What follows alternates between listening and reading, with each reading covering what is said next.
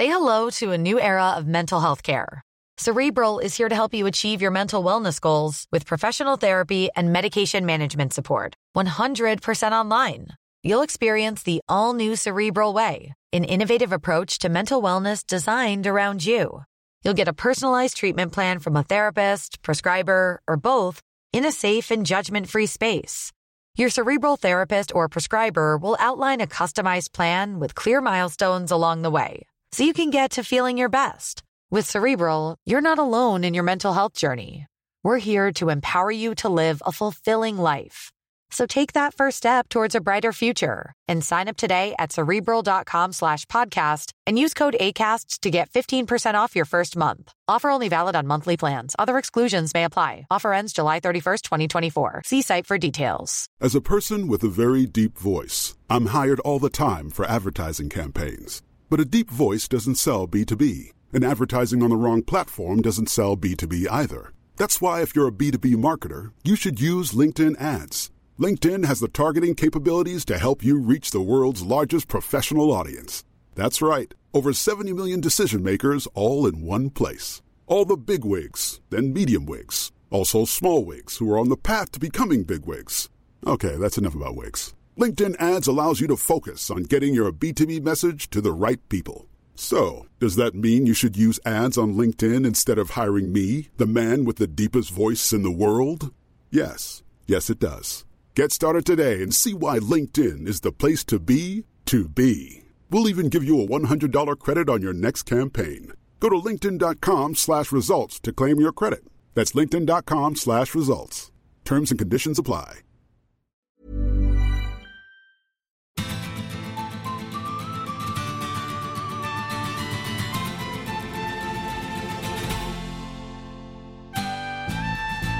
Dette er Håndballbanden. En podkast fra Viasport. Med Daniel Høglund og Frode Skeie.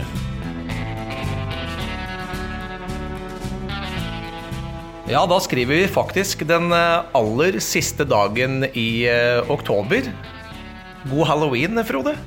Takk til samme, Daniel. God halloween. Nå skal vi skremme hverandre. Eller folket der ute, kanskje. Ja, vi har i hvert fall litt håndballgodis å by på, ikke minst når eh, vi rir inn i en ny håndballuke her i håndballbanden. Og det blir eh, veldig mye fokus på eh, håndballgutta. Det har jo vært eh, klubbpause, hvis vi kan kalle det det. Det har jo ikke vært så mye som har skjedd her i den hjemlige serien. Men vi har eh, mye å snakke om når det gjelder håndballgutta våre, som var ute i en meget interessant Golden League i Danmark, hvor de da møtte nettopp den regjerende olympiske mesteren Danmark, den regjerende verdensmesteren Frankrike og da til slutt Polen. Og I tillegg så tenkte jeg vi kunne snakke litt om, eh, om eh, Bundesliga og ikke minst om Champions League, som er i gang igjen eh, denne uka. Allerede ja, i morgen, når vi spiller inn dette her på, på tirsdag 31., så skal jo Vipers i aksjon, og så skal både Larvik og Elverum i aksjon på lørdag.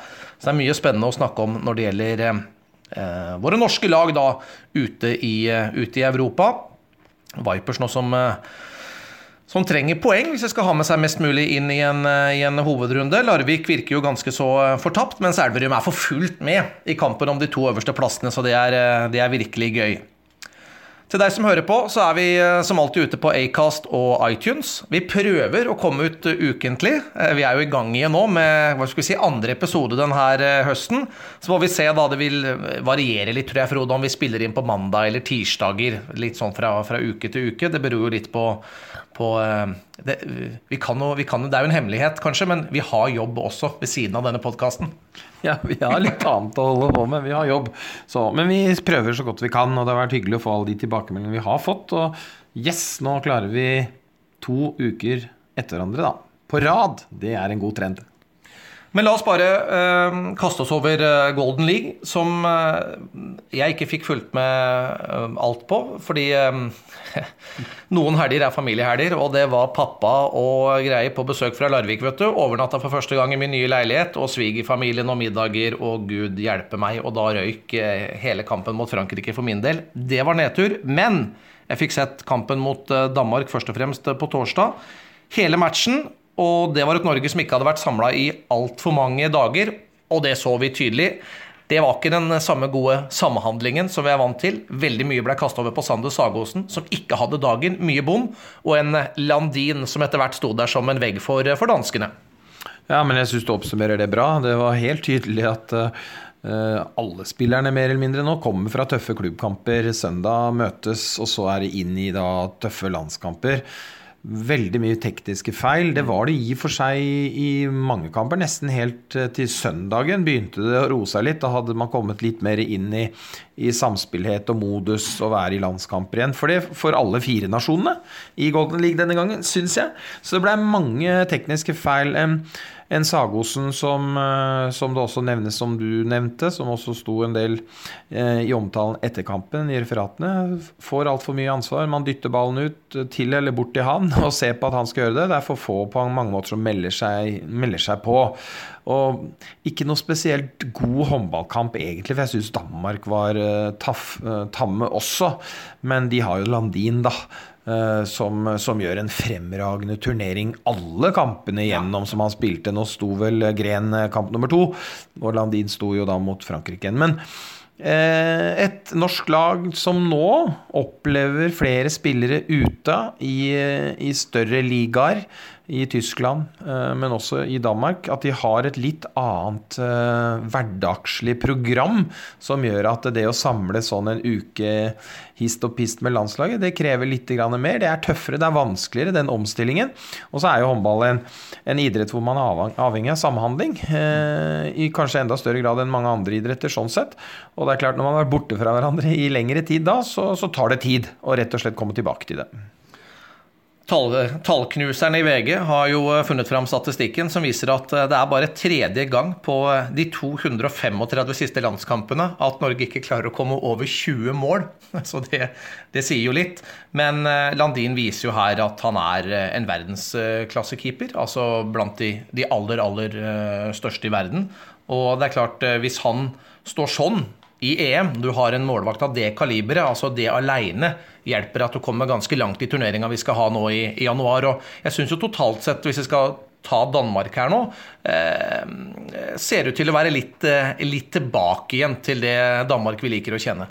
Jeg tror jo selvfølgelig eh, endringen Nå er Gudmund Gudmundsson også en dyktig trener som tok det til OL-gull, men det var jo mye rundt Wilbekk, eh, litt kontroverser i kulisser osv. Og, så og gjorde et veldig svakt og skuffende VM.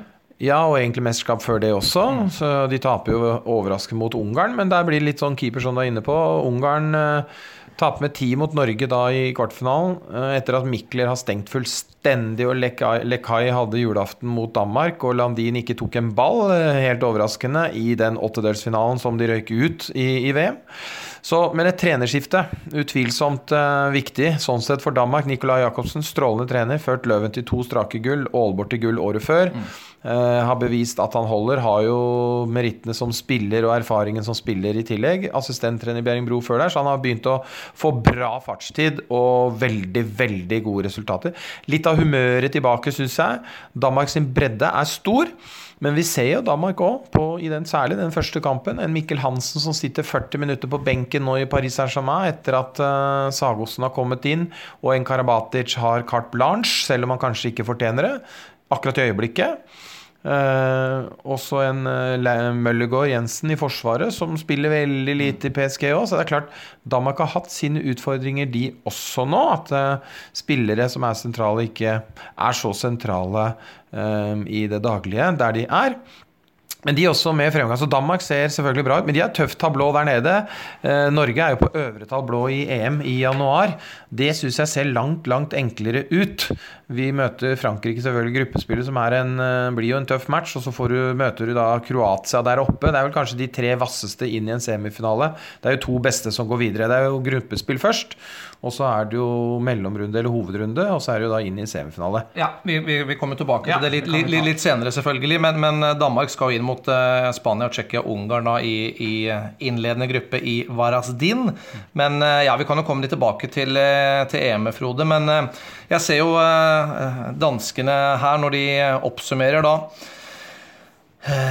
med, med godeste Bent Nygaard, som er en håndballegende på dansk eh, TV, så er de ganske fornøyd med, med det defensive. Magnus Landin, altså bror Landin, får, eh, får veldig mye skryt her. Møllergård, René Toft, Sakariassen der som hovedpersonen i Forsvaret. Ellers så fokuserer de en del på at eh, kontraen er litt tilbake i det danske laget. Har vært borte nå. Eh, den danske gode kontringsfasen de siste tre-fire åra, men at det fikk vi se litt igjen nå i, i Golden League. Eh, Mensa Sterk i angrepsspillet, får masse skryt i danske medier. Også i det hele tatt at litt som du var inne på, humøret, den danske sjelen, er rett og slett tilbake. Ja, helt klart. Og Norge kaster bort en stor ledelse mot Polen i kamp nummer to. Eh, litt mer på gang i den matchen, syns jeg. Nå redder jo keeperen en god del òg. Og så skjerper Norge seg, og så drar man fra, og så vinner man den kampen i kamp nummer to. Det var kamp nummer tre. Polen. Kamp Ja. nummer tre. Ja. Kamp nummer tre. Kamp nummer to var jo da mot Frankrike. Det var mot Frankrike. Vi kan, jo, vi kan jo ta den først, for det var jo da den eh, Det aller morsomste. Eh, Fordi vi er rett og slett bedre enn Frankrike. Altså ikke bare resultatmessig, men i spillet. Vi spiller ut Frankrike. Eh, Vi er eh, Og, og Sander Sagosen, toppskårer med åtte mål, leverer den beste matchen i Golden League. Nå sto han jo over da mot Polen, så han fikk jo ikke den, den eh, tredje matchen. Men, men det var en real opptur. Det er andre gang at vi slår Frankrike nå på, eh, på ja, er det? er jo bare noen måneder siden sist. Og Det er jo litt av effekten av nettopp denne Golden League. Da, at du får lov til å møte Danmark, eh, Frankrike, Kroatia. Altså Du ufarliggjør jo det som man kanskje for seks-sju år siden frykta å spille mot dem. aldri slå Frankrike, aldri slå de store. Nå møter man de hele tiden. Og i tillegg nå så er man jo også blitt så gode at man spiller i, de riktige, eller i mange bra klubber. Sagosen som spiller til daglig med Nikola Karabatic. Så du på en måte har ufarliggjort en legende. da Du frykter dem, du gjør ikke det på samme måten. Du ser at ja, han er jo bare normal spiller, han òg. Bare at han har litt bedre ferdigheter enn folk flest. Sånn i utgangspunktet. Så en veldig bra kamp av Norge hvor vi løper over de.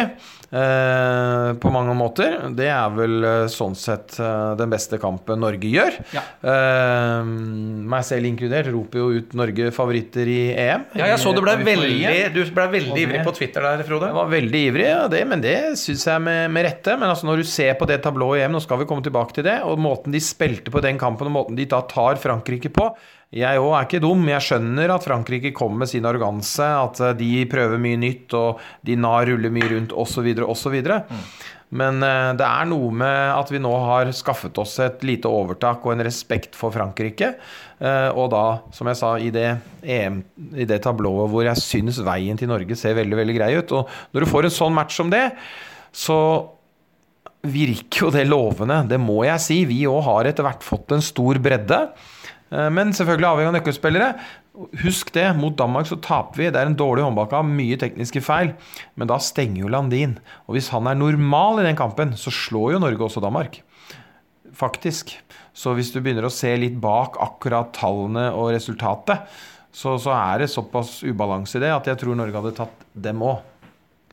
Hvis du ser på reisen landslaget har gjort nå da fra EM i Polen, som blei dette landslagets store gjennombrudd, med, med, med bronsefinale der, så har vi, altså vi har en helt annen bredde nå. Det hvilte mye mer på få sentrale personer i det mesterskapet, og noen bakspillere som hadde en vanvittig uttelling på skudd fra distanse, som var mye av suksessen i det mesterskapet. Altså Den lå jo høyere enn man egentlig kan eh, forvente. Til det landslaget vi har i dag, hvor Christian Berge har fått opp enda flere spillere i hver eneste posisjon, syns jeg. Det er jo resepten, eller melodien til damelandslaget, dette i gang et rekruttlandslag. La mange spillere få prøve seg. Og det er klart, når vi sier mange, så er det jo sånn i Norge at det er jo ikke, det er ikke 250 som banker på døra, men det er mer enn 20. Og Det betyr at du kan matche kanskje 40-50 spillere og få treninger, eh, tilrettelagt på Olympiatoppen idrettshøgskolen, ekstra treninger, masse ressurspersoner som er inne på fys, på mentalt, på mentorsida. Det er jo ekstremt ekstremt mye penger Norge har satsa rundt herrelandslaget, sånn at de òg får bedre premisser. Altså har, vi snakker 12 millioner Norge, vi snakker 5 millioner Danmark. Det er 7 millioner i forskjell som det brukes på herrelandslaget. Det er klart at det får du resultater av, nettopp på bredden. At du får matcha flere. At du kan ha storsamling, en fellessamling med alle landslagene. Som gjør at når de da kommer opp på A-landslaget, så er de trygge, de er kjente med roller. De har vært ute og spilt tøffe kamper, og du går mye lettere inn. For det, man sier sier jo det. Du må nesten spille 75 landskamper før du på en måte har erfaringa til å kunne prestere på et landslag, har jo, Bengt, har jo blitt sagt tidligere av en del legendariske trenere. Men når du får den rekruttbiten inn, så har du kanskje med deg en 30-40-50 landskamper på yngre, på rekrutt osv. inn i bagasjen når du kommer på A-landslaget. Sånn at eh, da trenger du ikke den samme modninga. Da er du mer klar til å bli matcha fornuftig. Og det er jo et arbeid som Hedin var med å starte, og har vært jobbet over tid. Vi, Glenn Solberg var, en, Glenn var med, med der, der ja. og flere har vært inne. Og det er klart det kanskje aller viktigste er den jobben, men også det nå at vi har hatt lite skader bank i bordet de siste åra. Og vi har hatt en kontinuitet. Vi har hatt de samme spillerne i mange mange år. Og det er alltid en suksess i, suksessfaktor i lagidrett. Det er å ha kontinuitet. Men så får vi opp nye, da. Og en som, eh, om ikke fikk sitt gjennombrudd, så i hvert fall virkelig fikk vist seg fram, Magnus Abelvik Rød, nettopp mot Frankrike. Hamra inn fire der like før pause på like mange skudd. Og vi gikk til pause med 16-10-ledelse. Altså nesten sånne eventyrlige scener i den matchen. Ja, og det er jo når du, når du, driver rekrutteringsarbeid, så er det jo ikke alltid det å få opp mange heller og en bredde. Det er jo av og til viktig bare å få fram disse enerne, disse unike, som Sagosen var i 95-kullet, som Torbjørn Bergerud har vært i samme årskullet, og da Abelvik Rød i dette 97-kullet, som er et unikt Han er et spesielt talent. Han, det er ikke noe tvil om det. Nå har han også etter hvert fått fysikken til den høyden, og det er klart, og han Endelig. Bare vent til han får sluppet seg løs og tar den overgangen til Flensburg enda mer. Spiller i forsvar. Ja, spiller mye forsvar, spiller lite ikke, bakover. Det er mye, lite framover, ja. Lite, ja. lite angrep, men mm. spiller, spiller, forsvar. Klarer seg veldig fint der. Ja. Uh, bare vent til han får et år til i Flensburg. Og så kommer det til å bli helt strålende. Det er en supergutt. Han har riktige holdninger. Herlig type. Uh, men vi har mange venstrehendte. Han er en av de bare 20 år da, og gått fra Bekkelaget til, eh, til Flensburg nå i, i, sommer. Så vi håper at han får mer, mer, tid også angrepsmessig i den tyske storklubben. I hvert fall veldig hyggelig å se at han uh, skyter Frankrike filler på noen uh, minutter der. Det var veldig, veldig gledelig. Og så sparer vi jo eh, Sander Sagosen bl.a. når vi møter da Polen i, i, siste kamp. Og vi har en veldig solid ledelse der. Eh, vi leda vel 9-1 i første omgang. Eh, vi gikk til pause med 17-12, men så, etter hvilen, så eh, rota vi det veldig til.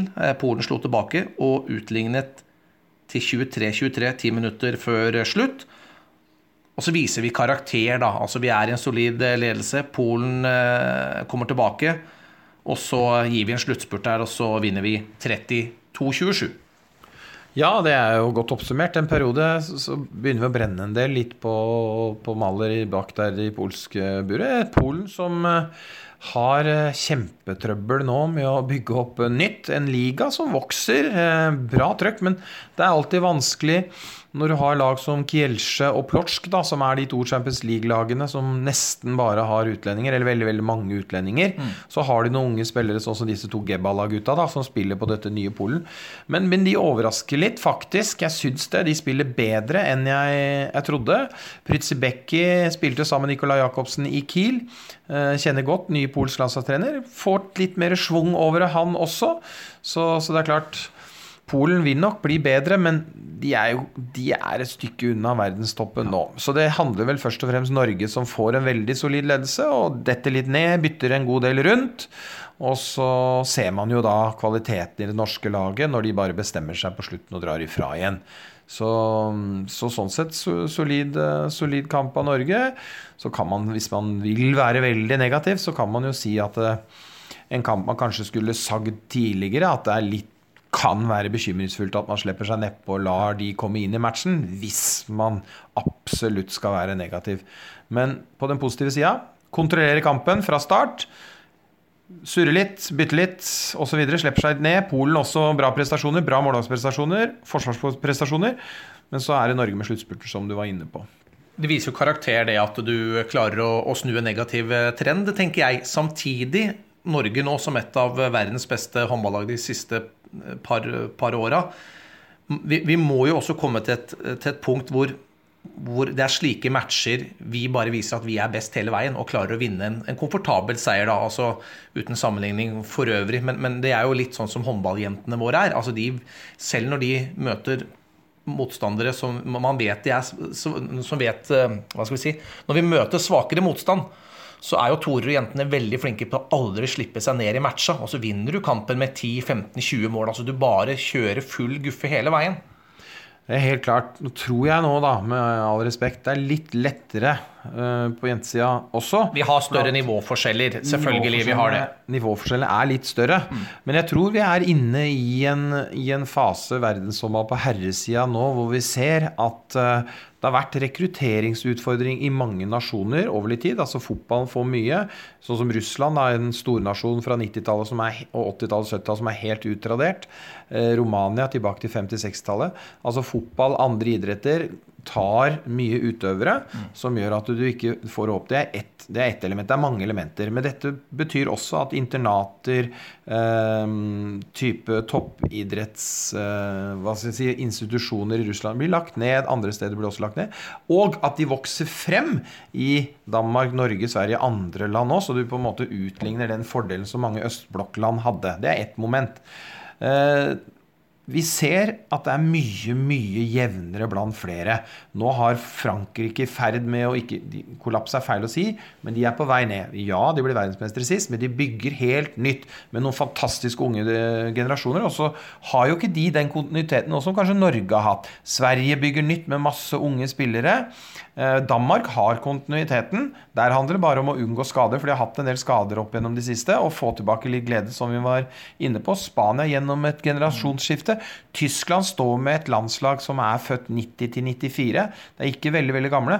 Kroatia har jo vært gjennom den prosessen. Bygge lag for mesterskapet nå. Det er det de har gjort de siste to åra. Får vi se hvordan det slår ut. Men står også egentlig med ja, ja. veldig mange unge spillere som eh, er født 90, 90 92, hvor de tok UVM, UVM VM-gull og et uh, VM, EM-sølv for juniorer. Så det blir jevnere, så det er ikke så lett. Og de laga da som på en måte er hakket under de vi nevnte nå, det er jo typ Polen uh, som et, et eksempel.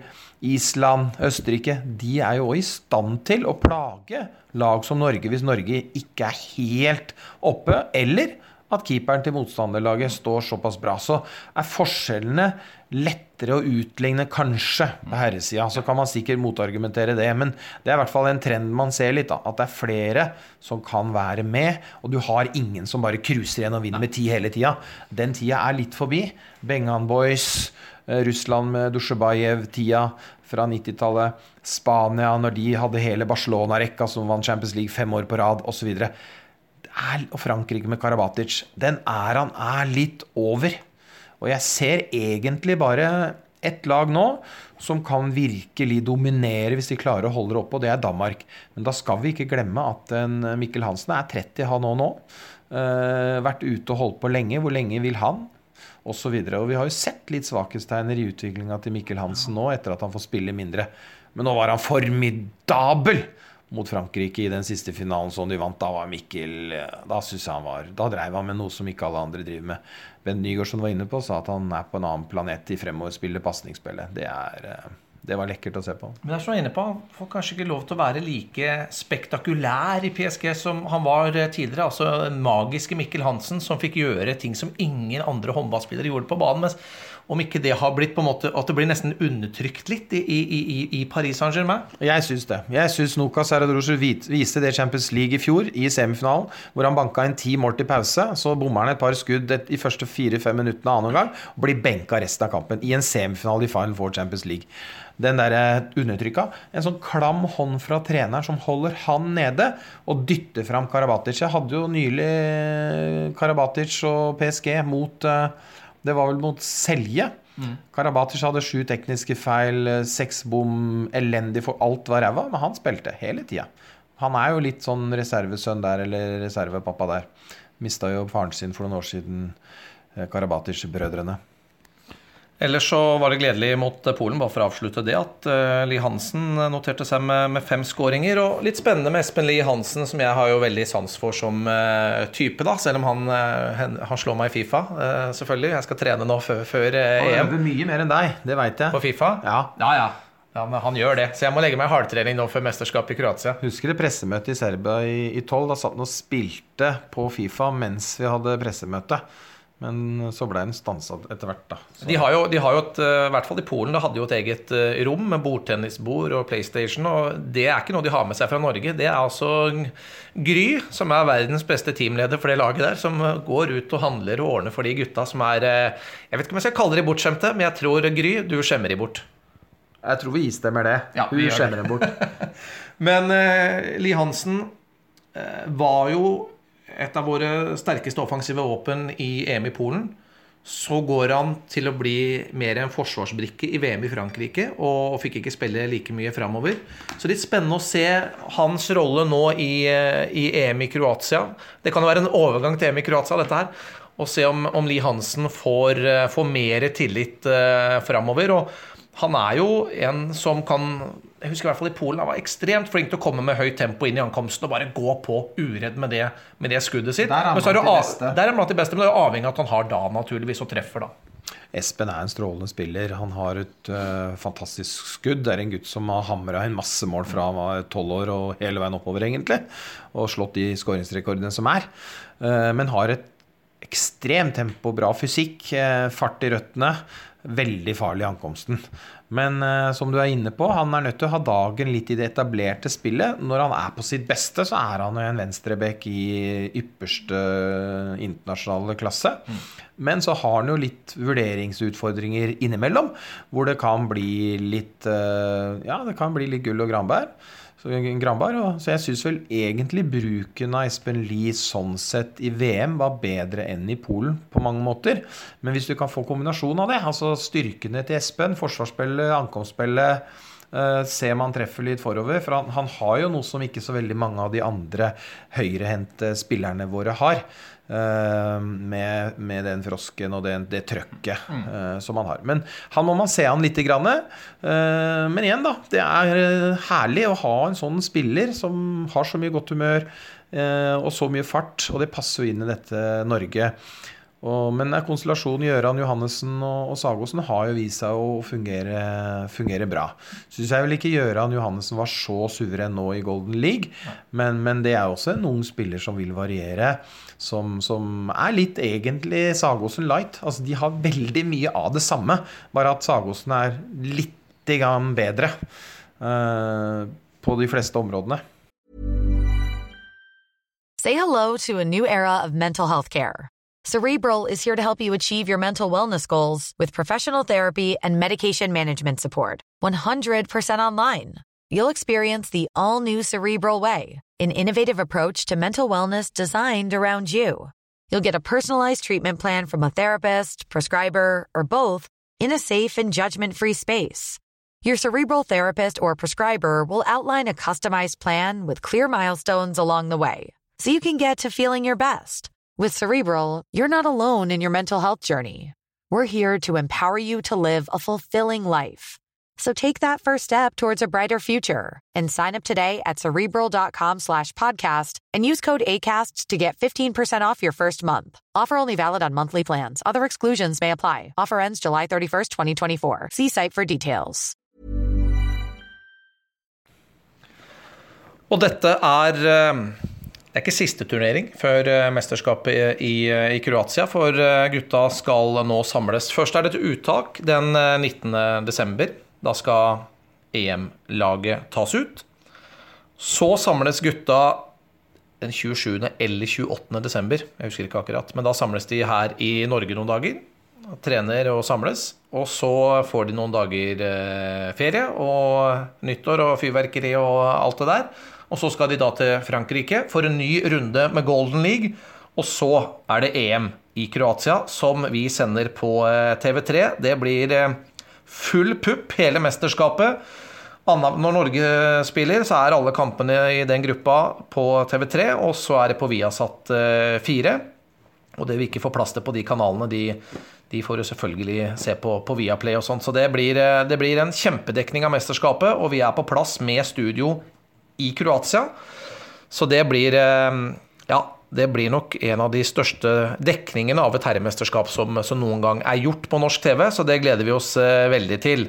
Og da, Frode Skeie, da skal vi over på EM. For det du da, som nevnt i euforien på Twitter, klinka til og sa at Norge nå er gullfavoritter i mesterskapet. Hvordan i all verden, Frode, tør du å kaste ut en sånn melding? Var du full? Nei, det var jeg overhodet Det var ikke i det hele tatt. Nei, men altså, man blir jo veldig begeistret når man ser det Norge leverer. Men det er jo et resultat litt av det jeg pratet om i sted. Hva som skjer med alle andre. Det, vi er, I Norge er vi jo veldig opptatt av å se på oss sjøl. Men vi må også huske at det er, det er, en del andre som er med. Mm. Det er eh, 15 andre lag. Og hvis du går gjennom de med lupe og ser litt hva de driver med, så, så kan vi begynne å pelle fra hverandre noen av dem. Eh, det er én ting. Og så må vi se på hva har Norge gjort de to siste åra, da. Vi spilte semifinale i Polen.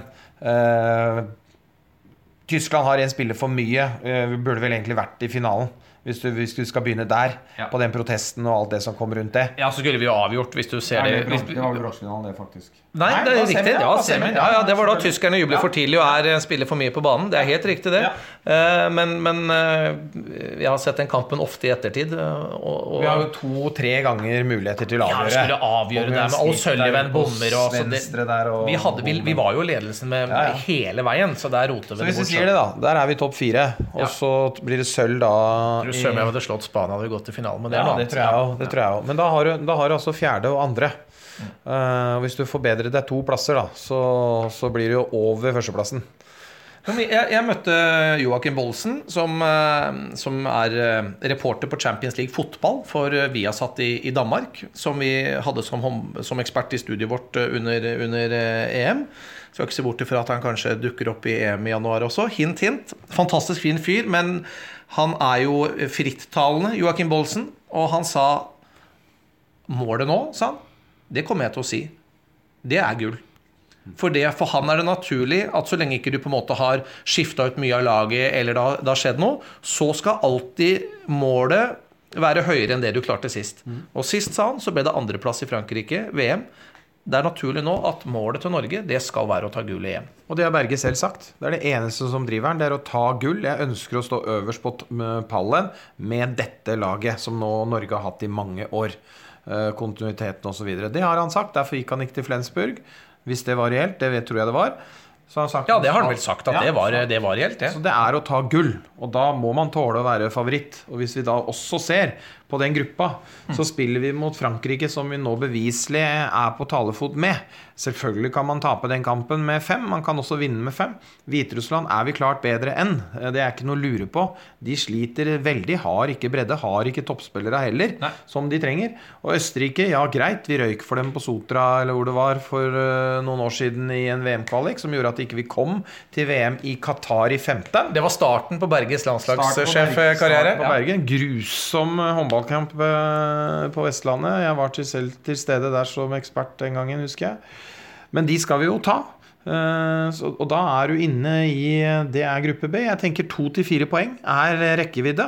Ja, Og nøk det- nøkkelkampen blir jo allerede første kamp. Vi åpner jo eh, 2030, den eh, åpningsdagen i VM, mot Frankrike. Så det er jo den kampen som allerede der avgjør om vi tar med oss to eller fire poeng. Hvis, hvis alt går som det skal, da. Men du trenger ikke nødvendigvis å ha med deg fire poeng, tror jeg, da. Jeg tror det holder å ha to. Så krysser du mot Island, som er gjennom et giga-generasjonsskifte. Og ikke klart det i det hele tatt. Ikke De har klart ikke det hele tatt. det var jo en grunn. De ville jo egentlig ta det generasjonsskiftet til EM i Polen. Mm. Jeg hørte snakka Landslagssjefen sa det den gangen og sa men jeg hadde ingen å skifte med. Det kom ikke noen unnifra. Altså, og det var jo da vi virkelig så at det islandslaget som var den gang, det var ferdig. Kommer til å stå og falle på Palmarsson, som har vært mye skadet de siste årene. Sliter med å få opp noen bra keepere. Har Bjørgvin som kan stå godt. Eh, Det var grunnen til at de tok sølv i, i OL i Beijing. Men Island mener jeg vi er klart bedre enn. Serbia, ja, du veit aldri. Det er klart det er på Balkan, det er i Kroatia, så de vil jo få ekstrem oppbacking. Eh, som gjør at ha gode spillere, så det kan bli litt sånn. Men de har slitt. Det har liksom ikke vært noe etter EM på hjemmebane som egentlig på mange måter var litt blaff, det òg. Det har vært konflikter, spillere har ikke villet være med, det har vært flere trenerskifter osv. Så men det er klart, kan bli en tøff. Sverige, generasjonsskifte så det holder. Strålende målvakter. Fantastiske målvakter. De har ikke bare én, de har ti, som alle kunne stått der. Helt rått. De er bra i forsvar, så hvis forsvar og keeper er nok det var det i London. Da tok de sølv i OL der. Mot Frankrike tapte riktignok med ett mål. Men de må ha noe mer. Og Lin, eh, men eh, Nilsson, uh, Jepson De er second strings i Flensburg og Kiel. Det er første og andre året ute. De varierer veldig. Men de kommer til å bli kjempegode. Dette er jo Sagosen-alder. Altså Disse her er jo 94, 95, 96, de gutta der. Uh, syns ikke de har en topp playmaker lenger, hvor de hadde før Vranjes, Løvgren, de hadde Andersson? De hadde et, en batalje av uh, spillere. Det har ikke Sverige lenger. Men Sverige, ja, for all del. Jeg tror de kommer til å bli bra. Spennende å se hva den islandske treneren får utrette. Varierer mye. Men de laga skal du møte, og der ser jeg egentlig bare én eh, ordentlig tøff match, og det er Kroatia. De tre andre, eller de to andre du møter i mellom- eller hovedrunde der, er, mener jeg Norge skal ta. Og så er det, om det da blir Serbia, Island eller Sverige Nei, ja. Og så møter Kroatia på hjemmebane. Det tror jeg blir eh, kjempetøft. Og Kroatia, som vi har jo slitt litt med, men eh, vi fikk jo den sjumeter strafferedningen til Bergerud mot Horvat som gjorde at vi kom inn i, i finalen. Så jeg ser Frankrike-Kroatia, to nøkkelmatcher der. Vinner du én av de, en av de, så er du semi. Forutsatt at du vinner i alle. Nå går vi litt sånn lett frem. Og da er du inne i semifinale igjen, da. Eh, så at Norge er én av Nå kan jeg moderere meg litt. Men jeg ser Kroatia, Frankrike, Norge. Og så ser jeg eh, Slovenia, spennende lag nå. Tyskland. Tyskland, naturligvis. ja. Og Danmark og Spania. Altså de sju, en av de tar gull. Det er vi enige om. det er vi så kan du godt kalle det en helgardering, men eh, Jo, men altså- jeg har rydda bort ni, da, i hvert fall. Jo, jo, men altså, det er jo herrehåndball, og det er så tøft i toppen. Og når Danmark kan gå fra OL-gull til VM-fiasko på et halvt år, eh, og det er flere eksempler på det, eh, så, så, så vet jo vi at selv om vi har vært langt i to mesterskap nå, så kan det så, er ikke det noe selvfølge at du går til finale en gang til. Men jeg mener at semifinale, det, er, det må være et norsk mål. Og alt annet enn semifinale vil jeg kalle en stor nedtur på dette tidspunktet der det norske landslaget står nå. Ja, Med fjerde og andre i bagasjen inn i et eh, mesterskap, som vi denne gangen faktisk har kvalifisert for oss til, og ikke fått wildcard, som vi gjorde til VM, så, så mener jeg at det er definitivt innen rekkevidde. Men det blir jevne, tette, tøffe matcher. Det er bare å henge med når vi drar i gang sendingene på, i januar. Og så får du ta deg hovedretten, så får jeg ta meg litt av forretter og desserter med disse andre matcha. Ja, Vi får noen gode kamper nå, Frode. Masse bra kamper. Masse bra kamper. Det er bare å glede seg. Ja, vi gleder oss uh, veldig. Det er uh, Og det er et, det er et herrehåndball. Det er så jevnt, det er så tett, det er så spennende at jeg får helt vondt i magen ja, når vi går inn i de mesterskapene. For damene, du er litt roligere. Du vet vi kommer langt, alltid. Det du, du, vet vi har Det, det er, noe, det er noe, en sånn kontrollfølelse. Så føler sikkert ikke Toril det samme, men vi fra utsida kan gjøre det. Men med gutta så kjenner jeg bare Jeg er så nervøs på vegne av de gutta hver eneste gang. Er, jeg vet ikke hva det er, men det Nei, og jeg håper at vi en gang så skal vi ta det gullet, og det fortjener Christian Berge. At han, han må få den gullmedaljen før han gir seg som norsk landslagssjef. Ja, det håper vi inderlig. Eh, Jeg sitter òg med den, eh, den følelsen du har, men jeg syns allikevel at det er litt sånn Norge Hvis vi ikke tar alle laga nå, da, bare tar Norge, så syns jeg det er litt mer de siste åra, hvis vi går tre år tilbake igjen. Mm. føler meg litt Jeg syns man har mer å spille på, mer solid bakover, man har et kontringsspill. Eh, Vi har ikke prata om Christian O'Sullivan. Han er jo absolutt blant de fremste til å drive den kula fremover. Er jo helt genial. Det går så fort. Eh, Og etter hvert så er valgene bare bedre og bedre, for han har jo et blikk som ikke så mange har. Eh, Jeg syns at han får for lite oppmerksomhet. Ja, jeg elsker Sullivan. Ja, han er fantastisk. det- Og fintesterk, altså bevegelig, altså, og så kvikk i kroppen i alt han gjør. Og han får jo trent på det i Magdeburg, da. Han står jo i forsvar. Bytter ut en del angrep, ja, men han spiller jo angrep også. Men han står jo nesten alltid i forsvar, og driver jo da det kontraspillet til, til Magdeburg også. Så, så det er klart han har trenet på det. Eh, og før vi har glemt det, ons, nei, torsdag så viser vi jo Christian O'Sullivan. Da er det Magdeburg Reinekka Løven. Da får du se Mensa Larsen. Ja, ja, ja. Ja, og Nicolai Jacobsen som trener, og Harald Reinkin som nå ikke var tatt med nå, som gjerne vil vise seg frem.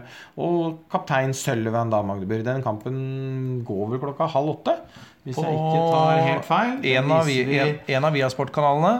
en av våre, på en av våre plattformer. Så skal vi se, jeg tror det, jeg mener det er halv åtte. Det er vel det som har blitt litt sånn fast tid nå for oss. Det er klokka sju. Sju varierer litt grann i Tyskland. Det er klokka sju på torsdag. Den er det bare å få med seg, i hvert fall. Ja, Bra. Det skal jeg gjøre. Jeg skal se på den. Bra. Ja, bra. Eh, Vi kunne snakke om eh, det norske keeperparet også. Du som gammel storkeeper, Frode. Du kan jo ta tre setninger om hvordan du syns Christensen og, og Bergerud kommer seg gjennom Golden League. Jeg syns det er et fint spann, jeg nå. Jeg syns altså Christensen er litt mer en keeper som kanskje var litt undervurdert. Stavanger flytter til Sverige, en av Sveriges beste keepere. Kommer seg til Danmark, nå til Minden. Et Minden-lag som ligger i bånn, sliter, kjemper, kriger hele tida. Rutinert. Blitt, eh, blitt 30 år, hvis jeg ikke tar helt feil. Eh, litt mer det er feil å bruke hopp og sprett, men han har jo litt sånn fotballteknikk. Kaster seg litt, Ja, litt spektakulære ting. Absolutt. Eh, og det er en fordel å ha to veldig ulike keepere. For at da, hvis den ene ikke lykkes, eller du må bryte et mønster, så kan han komme inn som er litt uortodoks. Eh, men har jo kommet opp på et uh, veldig bra nivå. Har jo den egenskapen at han kan stenge litt, grann, og får jo da den matchinga nå i, i Tyskland. Så Espen bra. Og jeg føler at han og Torbjørn utfyller hverandre bra. Og det virker også som de fungerer veldig bra som et par. Og det er viktig. Det glemmer mange. Altså det å være to keepere, det er greit å ha en ener, men å være to keepere som kan jobbe sammen under matcher, inn i kamper, etter kamper, backe hverandre, uh, utfylle hverandre, være gira, ønske å spille begge to hele tida, selvfølgelig. Torbjørn tar steg, kommer seg til Flensburg nå neste sesong. Um, er ung, slo gjennom tidlig. Sto jo i første divisjon allerede som 17-åring for St. Halvard. Vært igjennom et par tøffe skader. Bra fysikk, bra høyde. Uh, uredd, tøff mentalt. Ekstremt god på nærskudd. Flink til å angripe skuddarmen og jage. Trenger å løfte seg noe på langskudd, syns jeg fortsatt, teknisk. Men uh, blir jo egentlig bare bedre per landskamp. Betyr ikke at han står godt hver gang og det blir bare flere og flere redninger. Det er ikke det Nei, jeg for det var- ikke bare bygger- fantastisk Han, bygger, han var variabel nå, Ja. men han på en måte bygger en erfaringsbank. da.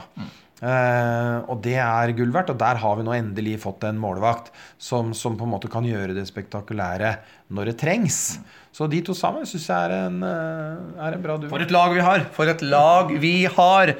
EM kan ikke komme fort nok eh, i januar i Kroatia da, for, eh, for gutta våre. Men vi skal ha mye Champions League-håndball før den tid, og vi er jo nå halvveis i herrenes eh, Champions League. Men la oss ta det litt i rekkefølge, da, for de som hører kjapt på denne podkasten. Så kan det jo hende at dere rekker å få med dere denne praten før Vipers har spilt mot Beatingheim borte. Veldig skuffende kamp på hjemmebane. Masse tekniske feil og dårlige avslutninger, og langt unna det vi håper at Vipers skal levere i Champions League. Og det ble tap da i Akvarama. Nå er det borte i Tyskland, og litt sånn Hvis jeg skal begynne å regne på det, Frode Vi må jo regne med at, eh, at, eh, at det blir eh, Hvis vi sier at det er Beatingheim og Vipers og Met som går eh, videre De har fått noen poeng her nå på bortebane i Tyskland. Det er gull verdt med tanke på hvor mange poeng Vipers da får med seg inn i hovedrunden. Eller så kan man fort ende med å ikke ha med seg noe som helst eh, poeng over, eh, over nyåret. Nei, eh, jeg tror det er mulig. Imponerte meg ikke. De har mye bra spillere i Bittingham, med all respekt. Jeg syns de har det. Med Kodewatch, Glotch der, med Müller som Susann Müller, høyrebekken, som har vært notorisk mållege, toppskårer i VM i 11, eh, osv. Uh, er ikke all verden, men jeg tenker Beatingham Heldigvis da, så taper de kun med fem, og det er mulig for Vipers å vinne den borte. Det var jo, en, det var jo rett og slett en fryktelig svak håndballkamp, egentlig av begge lag. Om det var nerver, vil for mye, eh, tenning man bommer på. Men det var jo så mye tekniske feil. Så jeg føler Vipers i den kampen spiller litt altså da, de, de spiller egentlig ut seg sjøl. Og Beatingham var flinkere til å utnytte de feila enn det jeg syns Vipers var. For Beatingham òg gjorde fryktelig mye feil. Altså, den boka mi Det, er, det var så mye streker. Nå finner boka. altså Frode fram den eh, røde boka her med Ja, statistikken. Det var så mye streker i den boka. De kasta bort og holdt på. Det er T, T, T, T, T, T. Det er teknisk feil. Det vil du ikke ha. Du vil heller ha mål. Og det var Jeg vet ikke om det var oppe i 20 eh, og 15 på de andre. Så, så det er klart det var muligheter for, beat for Vipers å slå dem. Men eh, en fryktelig førsteomgang på mange måter. Eh, så er det Ja, det var jo bra i 7-8 minutter, men de ligger under med åtte til pause, så kommer du tilbake og får en ålreit sluttspurt, Så det blir bare fem. Jeg tror Vipers kan vinne borte mot Beatingheim. Det er et Beatingheim-lag som er som veldig mange tyske lag. Mye bedre hjemme enn borte. Ligger veldig ofte sånn. Det er sånn reisestress de har. Det er en tøff tur ned der, til, eh, ned mot Stuttgart-området, Bietingheim, som ikke har tapt i tyske Bundesligaen på 45 matcher, hvis jeg ikke tar helt feil. Eh, De har ikke avgitt poeng på 35, så de er suverene i tysk håndball nå. Men ja, det er Wester, det er eh, Müller, det er Kodovac, det er Naid Sinavicius. Da må man ta litt fart, Daniel, for er, det er tøft, det navnet til litaueren. Du er tysker, da. Naid Sinavicius. Men jeg tror Vipers, hvis de kan få satt forsvaret sitt og få løpt kontra og den farta som Kenneth ønsker, så er det absolutt mulig. Og jeg tror jentene, med Lunde i spissen, er fryktelig sugne på å vise at de er bedre enn det de leverte sist.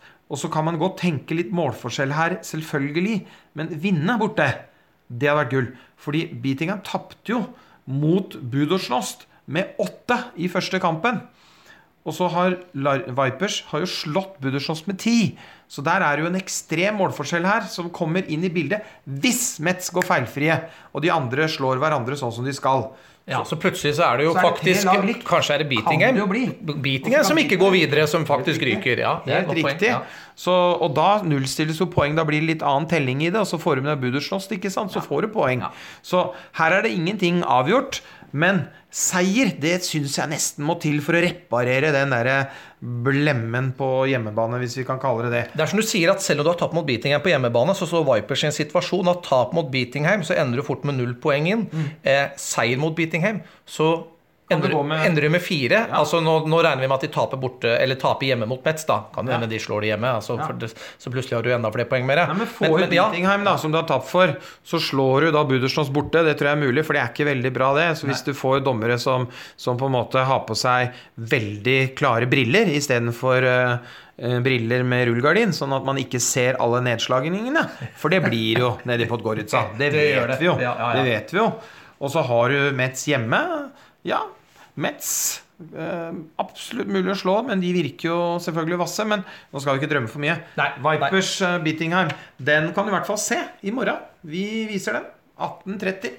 Da er vi på onsdag, må vi jo si da. onsdag. Ja, det er riktig. På Viasat uh, 4.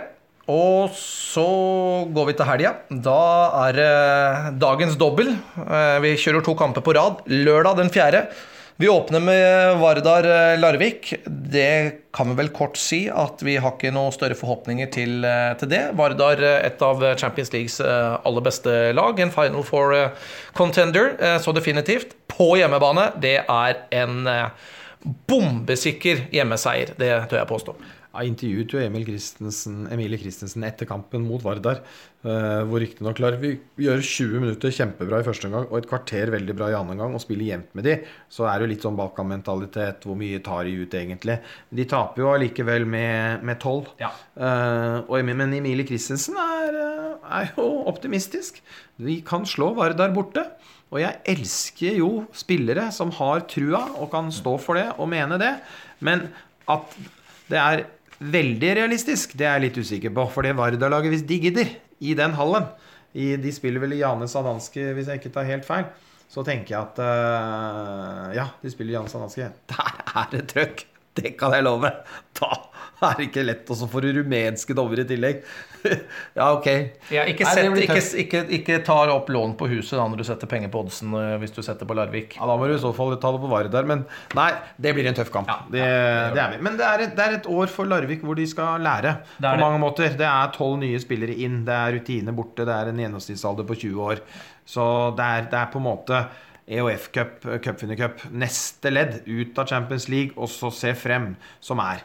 Men ja, jeg Ja. tror det. Men mer interessant eh, og langt mer eh, spennende, i utgangspunktet i hvert fall. Eh, Eller det er det uansett, fordi at gruppa har blitt sånn som den har blitt. Det er Gorenje mot Elverum. Og Elverum de slo jo da Gorenje Velenje nå før, eh, før pausen. Siste kamp i det vi var eh, ja, femte kampen i Champions League med 29-28. En fantastisk fin prestasjon i Terningen Arena. Det betyr at Elverum er oppe på seks poeng i den gruppa. Det er jo da sammen med Gorenje, det er sammen med Skjern, og det er sammen med Hva er siste laget der, da? Kadetten, naturligvis. De tre er nå på, eh, på 6 poeng. Skjern har jo en eh, målforskjell på, på 21 her, og Kadetten på 8. Elverum pluss 2. Gorenje på 0. Det er jo grunnen til at tabellen står slik den står nå. Men når vi kommer til slutt, så er det vel innbyrdes som, som er tellende for, for målforskjell uansett. Men vi vet jo at Elverum de er utrolig flinke på bortebane i Champions League. Og de, det er ikke noe forskjell om de spiller i terningen eller på bortebane, og det har de vist gjennom tre år. At de, de Jeg syns det er det samme Elverum-laget. Jeg syns de går ut på bortebane eh, og ikke med noe overdreven respekt. Og de spiller sin håndball, og de spiller Mikael Apelgren-håndballen, som, som, først og fremst nå har vært eh, et fantastisk temposterkt spill.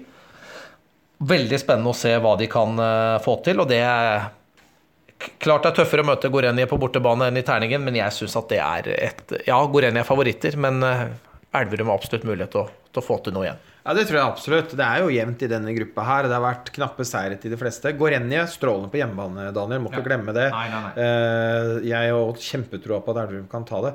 Det blir litt en sånn match hvor jeg tror kontrastene kan komme til uttrykk. Et Gorenje-Velenje-lag som eh, knalltøff i forsvar, drar ned tempoet noe mer. Elverum som vil øke tempoet, kjøre, løpe, løpe. Eh, den kontrasten, det matchspillet, hvordan, hvordan, kommer det til uttrykk, er veldig spennende å se. Gorenje har jo slått Ademar hjemme. 23-22, ikke mye mål. Da får de sånn som de vil ha det. Jevn kamp. Så har de slått Skjern. Og Skjern hadde ingen problemer mot Elverum. De vinner 31-29, så de har vunnet begge hjemmekampene sine. går enige. Og mellom der, de to første hjemme, så vant de med også borte mot Dynamo Bucuresti med ett mål. Så de vant de tre første. Men nå har de missa to. De har tapt to på rappen. De tapte mot Sjafafsen først, som starta litt nedturen. Og så tapte de jo da mot Elverum, som vi, som vi vet, med, med ett mål i terningen. Har jo hatt skade på viktig eh, Grebnec, da. Så det er klart Eller Grebench, hvis han er eh, ute, kan jo, kan jo bety noe. Ja, han, var, han var jo ute mot, uh, mot Elverum nå sist. Ja, og de har jo tapt de to siste når han, uh, han, har, når han ikke har uh, vært med. Det er jo en av deres, en av deres beste spillere. Han var jo toppskårer før han ble skada. ja da, han dunka inn, dunka inn seks mål borte mot Kadetten og seks mål hjemme mot Ademar Lyon. Ja, så, så, det er klart at om han er tilbake igjen eller ikke, blir jo selvfølgelig også en liten sånn nøkkel i det. Jeg tror det blir jevnt. Jeg tror det blir en uh, herlig håndballkamp. Ja. Jeg, tror det blir, uh, jeg tror det blir uh, tøft. Og så er det jo, så vet vi jo ikke Vi prøvde jo å få litt info rundt Nergård. Ja, skal vi se. Jeg har sendt Jeg sendte en SMS, som det heter, til Mikael Apelgred. Men jeg har ikke fått noe svar om, om, om Morten Nergård er tilbake i målet på lørdag eller ikke. Så da får vi vente og se. Har du fått noe svar? Jeg får ikke lov til å si det. Er det hemmelig? det er hemmelig. Å oh ja, de holder det korta tett til brystet? Det er hemmelig. Er det Så jeg fikk ikke lov til å si det. Ah, men, ok, eh, vi er der, ja. Ok, Men det, den taktikken der, da vet vi at uh, de har et Ok, nå skal jeg bare spå, da. Nå har ikke du sagt noe til meg, jeg har ikke sett noe, du har fått svar. Men hvis det er riktig som du sier, at de har lyst til å holde det hemmelig, så er det definitivt for at de har tro på at uh, Morten Ergård kan, kan komme tilbake. Og så ja, da er det litt mind games da, før uh, Gorenje der. De vet ikke hvem de får i, i mål, om det blir Vegard Bakken uh, Øyen eller om det blir, uh, eller om det blir Morten Nergård. Vet at de har vært i fysioterapeut nå, men til din ytring og din, det du grubler på, eller hva du antar, så har jeg ingen kommentar. ja, ja, ja, ja. Ok, ok, ok. Veldig spennende. Han har jo ikke stått da, siden han fikk eh, seks minutter mot Gorenje Velenje sist, Morten Nergård. Han hadde hatt ryggproblemer hele den helga før der. og så kasta den innpå med smertestillende innabords, og det holdt i seks minutter før Vega Bakken Øyen kom inn. Og Det kan jo bli en nøkkel å få med Nergård igjen. Vi så jo disse bortekampene hvor Elver var så god i fjor. Han leverte jo fantastisk eh, spill.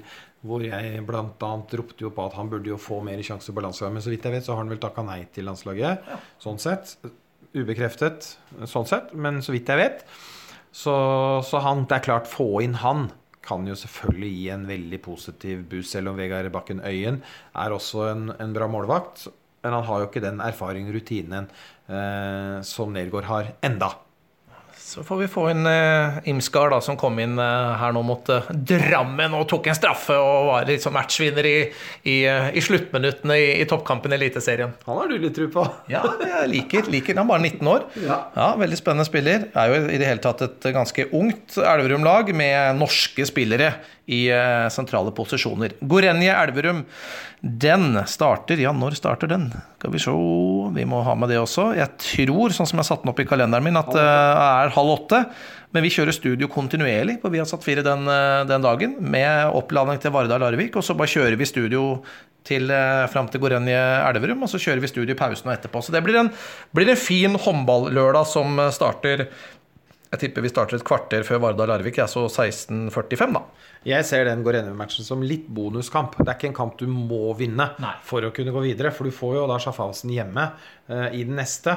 Tøft borte mot Skjern. Si at det ryker der. Et Dynamo Bucuresti som jeg syns passer Elverum veldig godt borte. Den matchen føler jeg i hvert fall, selv om det er Romania og alt det der, så føler jeg at den matchen er lettere kanskje å kunne ta to poeng i. Og så har du Ademar Leon hjemme i siste. Så det er, ikke, det er ikke sånn at du må vinne mot Gorenje Velenje. Det er en bonuskamp, for det er en direkte konkurrent. Fantastisk hvis de gjør det, men jeg tror muligheten for avansement, topp to, den er definitivt til stede dersom de skulle ryke. Ja, men jeg er helt enig med deg, det er bonuskamp, og det er den og den Scan-kampen det er de to vanskeligste de har igjen. Og de to, ja, der er minst sannsynlig at de tar, tar to poeng. Ja, helt klart. Men så så vi jo da du vinner tross alt hjemme mot Gorenje Velenje. Og det er, hvis Grebeners ikke er med, kanskje Nergård er tilbake altså Det er noen ting rundt Elverum. Litt ro, kanskje, nå når det har vært litt langsdagspause Ikke så mange som har vært av gårde. Som gjør at de har fått kunne trene og holde seg og forberede denne kampen uten klubbstress på en onsdag, f.eks. Så ja. Absolutt. Nei, men Da gleder vi oss til eh, kampene fremover med en Mikael Apelgren som har eh, signert eh, ny kontrakt. Skal være i Elverum i to år til. Fått en millionlønn, som de så fint liker å kalle det i avisene. Så, men det fortjener, fortjener Mikael. Men Kalle Bjørkmann, markedssjefen her, har greid å skrape sammen nok på budsjettet for å Jeg vet ikke om det er Det var nok ikke det var nok ikke den viktigste grunnen for at Mikael, Michael ble, men eh, Champions League-suksessen gjør at han eh, hadde, hadde gode forhandlingskort. Hvis du ser eh, ligningen eh, som er referert til i de siste, mye aviser de siste ukene, om hva fotballspillere trener, og hva enkelte av dem presterer opp imot hva Mikael Appelgren gjør med Elverum, ta gull, gull, gull, og Champions League, seier, seier, seier, så tenker jeg at eh, en million er en million for lite. Ja, du mener det, ja? ja det, vi er litt usikre på om, om, om økonomiavdelingen er enig. Det er helt sikkert det. Nei da, han fortjener den lønna. Ja. Nei, For øvrig så ser jeg jo stadig da at eh, liksom svenske journalister og praten i Sverige går jo på at Mikael Appelgren er jo en fremtidig svensk landslagssjefskandidat med det han presterer med Elverum her, og det er jo absolutt ikke umulig. Ja, men Det tror jeg òg. Hvis du ser på de svenske trenertalentene, så er det mange i Sverige. Men av de som nå har vært med lenger da, ute Ola Lindgren har vært der, kommer ikke tilbake igjen. Staffan Olsson kanskje tar over PSG. Mathias Andersson akkurat fått fyken i Gøppingen. Robert Andersson akkurat fått fyken i Erlangen. Eh, de har på en måte prøvd seg litt. Eh, Hedin vært i Norge, vært litt sånn. Så av den gamle Bengham Boys-generasjonen, de som har prøvd seg der, så er det ikke så mange igjen. Nei. Så det kommer de nye, og der er jo Appelgren en av de gode rødvinene som, som finnes. Så, så han er det. Men det finnes jo noe Franzén, og nå kan ikke alle navnene, men det er en del dyktige andre trenere i Sverige. De har satsa på Signell på damesiden, egen svensk òg. Så nå har fått litt kritikk for at de valgte å ta en islandsk trener istedenfor å, å kjøre svensk. Men nå har de jo hatt svensk trener i lang tid, så prøve noe nytt kan være greit. Men Appelgren definitivt en, en kandidat, hvis han nå er heldig med sitt neste klubbvalg. Og jeg vil jo, hvis jeg ikke skal spekulere altfor mye, så tenker jeg at, eh, at CV Hoff tilbake til moderklubben om et par år, Elverum, eller at han tar en tur Hvor, ja, hvor da? til Danmark, Til kanskje. Danmark? Ja, ja. ja, vi får se. Nei, men bra, Frode. Da har vi er? Ja. Da har vi fått spekulert litt òg her. Nei, men du, det, vi, vi, sa før vi trykte på record-knappen at i dag skulle vi ikke holde på så lenge. Da, men vi har holdt på lenge i dag òg, vi. Men uh, det er veldig hyggelig. Og ikke minst, du er jo en fantastisk kunnskapsrik mann, Frode Skeie. Herregud, som du, hva du har innabords. Det er jeg veldig imponert over hver eneste gang. Så det er, det er ingen sak å sitte og prate håndball her med deg, så det syns jeg er veldig ålreit. Og da gjør vi det neste uke òg, da. Syns det skal være avtale, men nå har vi vært flinke. To uker på rad. Vi kjører tredje. Heng med, så skal du få høre mer fra disse gærne gutta i håndballbanen. Takk for i dag.